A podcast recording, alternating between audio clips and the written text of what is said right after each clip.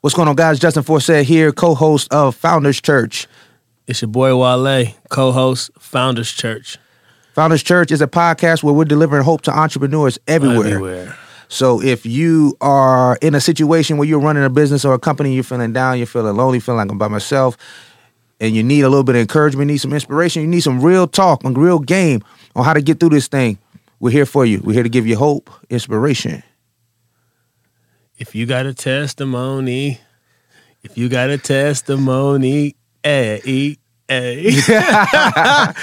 when Jacquees on us, the EEs. if you got a testimony, if you want to testify and not lie, you know, if you want to empower, you know, come spend an hour with the Founders Church in the church.